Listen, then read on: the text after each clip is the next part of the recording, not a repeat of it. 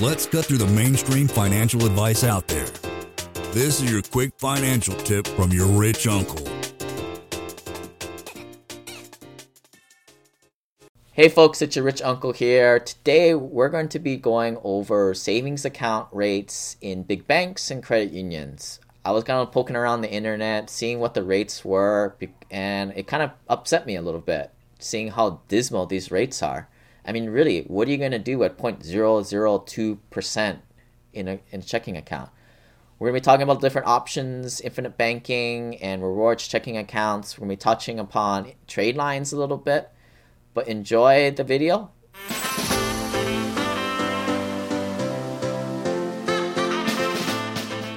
All right, hey folks, this is your rich uncle here. We're going to be talking about bank rates here, um, putting your money while you're not putting it into an investment so it just doesn't grow at a turtle's pace. So I I don't know about you guys, but I always get these like mailers in the mail. Every single LLC I get gets one of these stupid things. Um, I'm sure all you guys get the same thing, and it usually has some kind of thing on the left side where it says 10 times higher than the national savings rate, interest rate. And I think the national interest rate average is like 0.015 or something like that, which is not 1.5%, but like a tenth of that if you move the decimal point over, or maybe it's a hundredth of that. It's basically nothing. It's it's a it's a laughing stock, and this is kind of a rant that I'm going to be doing today, kind of going over and showing you what is I've been seeing out there in the marketplace. Um, I'm to be showing you my screen share here and we'll, we'll, go over this. So here, what you're seeing is, you know, some of the levels of the checking account and savings accounts. The savings account rates are a little bit better for this particular bank, which is kind of typical of the big, large banks out there, where it is a 0.02%. Um, that is, maybe I can't say on this YouTube channel, but nonsense. I mean, let's just face it. It's not even a freaking percent. I use a bank account out there that you know used to give me one percent. I think today with low interest rates, it's about a half a percent in there. Stay away from banks is kind of the first tip here. Banks, uh, especially the big national ones, they don't really have too much competition, and just just crummy savings rate. Um, here I have a more a credit union. A credit unions tend to be a little bit better. They still have instead of FDIC insured, they're insured through another mechanism through the federal government, um, up to quarter of a million dollars.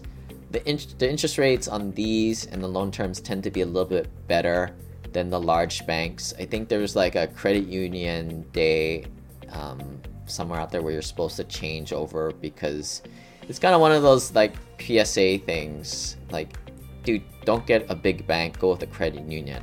But even if you look at these rates, they suck too, right? Sure, they're 10 times higher than the regular bank, but they still suck, right? They're less than like half a percent.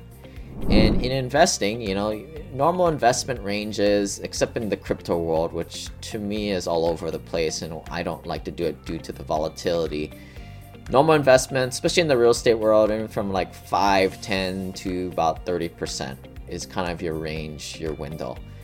Um, of course, you shouldn't be putting your money into the bank as a long term savings, but as you start to compile money to buy larger investments, such as a house that costs $100,000, we're going to put a 20% down payment, you're going to need to save $20,000, $25,000. Now, for some of the folks out there, you guys are able to save that in a few months, a month, but for most people, it may take over a year to save up. And th- this is where I'm saying, well, to put the money into a credit union is the alternative. But here's your rich uncle here. This is what the wealthy do. The wealthy use infinite banking or a whole life overfunded insurance policy to effectively bank from themselves cut out all these silly banks and credit unions and invest in and put your money into a container where you kind of control. The mechanism is through life insurance. And if you guys Google all the stuff on whole life overfunded insurance, you'll probably find a lot of stuff we're saying it's a scam. But the big thing here is you have to configure it or find somebody to configure it in such a way where you can lower the, the life insurance component because that's where all the commissions are coming out of. And to maximize the paid up addition or the portion where you can overfund it. And this is how you're kind of creating a bank from yourself. More information about this, go to simplepassivecashflow.com slash banking. If you put in your email address, I know it's hard, you know, everybody's asking for your email address. You can get access to our free infinite banking e-course to kind of learn all about it. Probably take you about an hour or two to kind of learn how to do this. But the result is what I do personally today. When I have a bunch of money, I don't put it into my checking or savings account. In fact, I only put enough there to pay my normal expenses, uh, maybe about ten or twenty thousand dollars every month, just so I don't freak out um, on not having enough.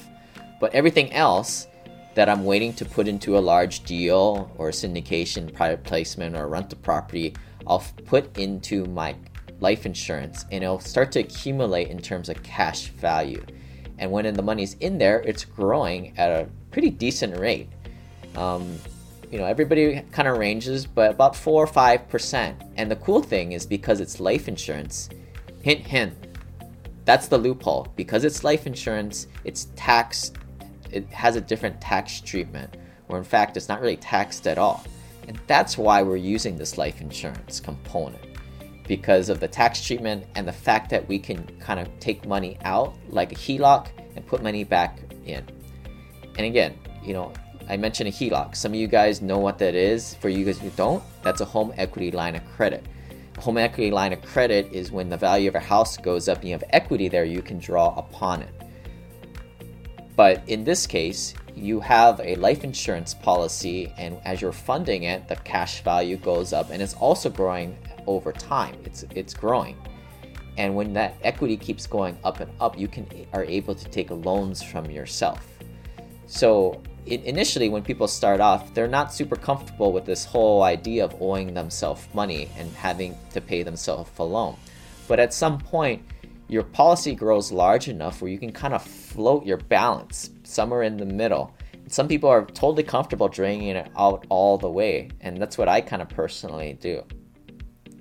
So when I have my my cash value in my life insurance policy, I can make make payments to myself and accumulate it, and also get the interest rate, which is, you know, probably about ten times better than what a credit union is giving you, and 10 times, maybe about five times better than what I'm personally getting in my secret savings account, which by the way, if you guys check out my other videos and other come to the website i think you'll figure out what those secret savings accounts are.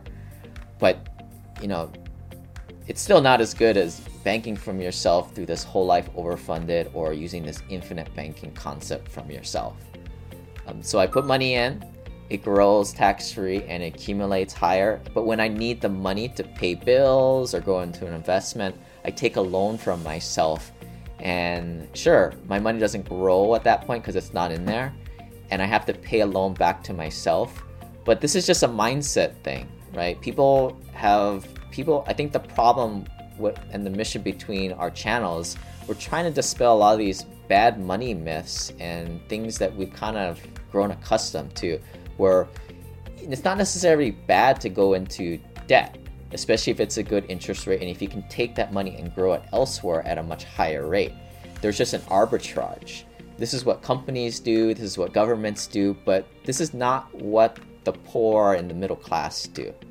But this is what your rich uncle does, and this is what the high net worth people do out there. They float their balance in their infinite banking whole life as a cash value, take a loan from themselves, and effectively bank from themselves and don't really care about your money sitting there because it's growing decently. Sure, it's not growing at an investment uh, grade pace, but it's kind of still moving for you and you can kind of have this cash value balance there for you when you need it.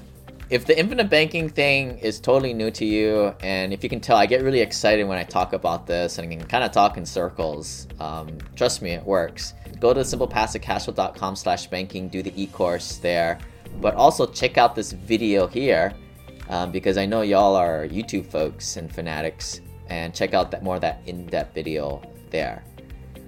But trust me, guys, like your rich uncle, he's come a long way.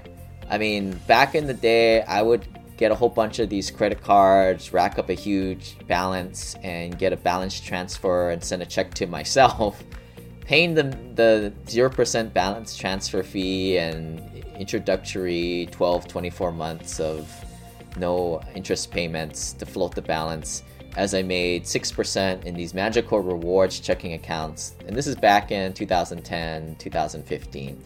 As interest rates have kind of come down over the last decade, a lot of these rewards checking accounts have kind of gone um, a little bit lower, maybe in the 1% to 2% range.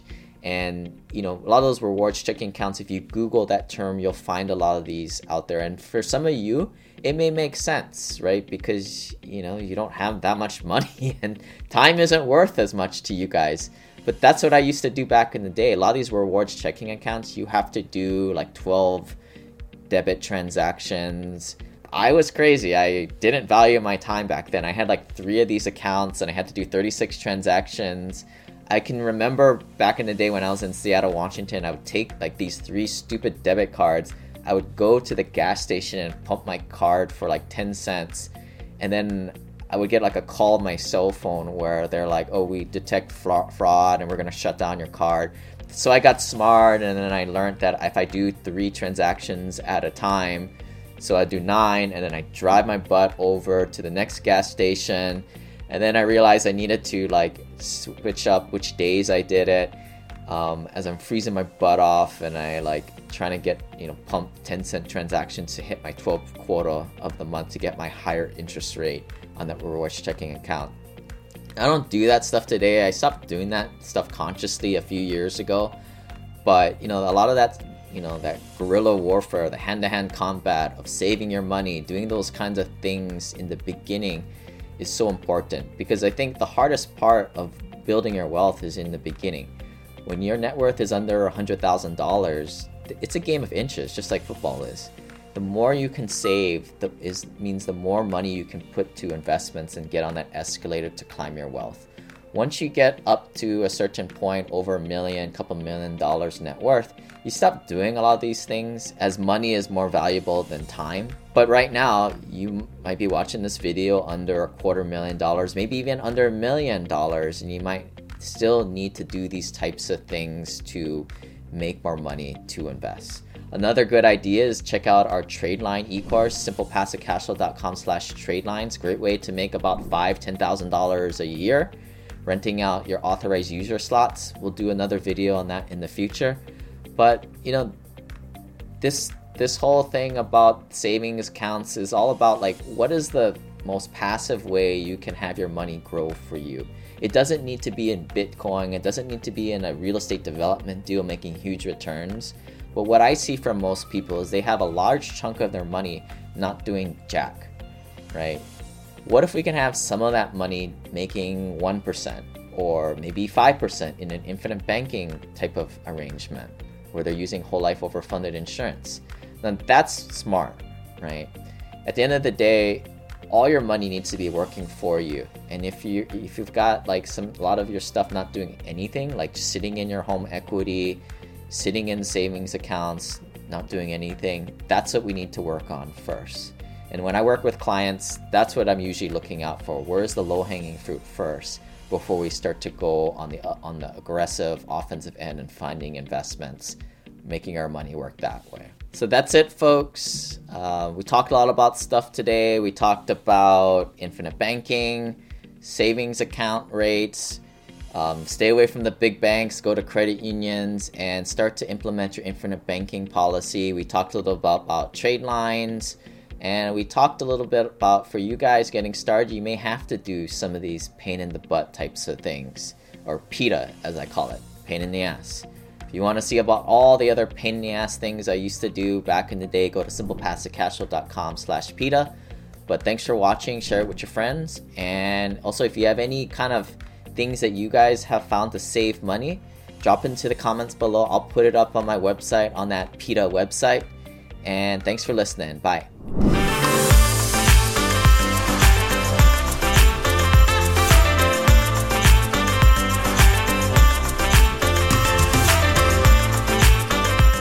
Lane is not a lawyer, CPA, but the dude did quit his engineering job and now owns thousands of rental properties.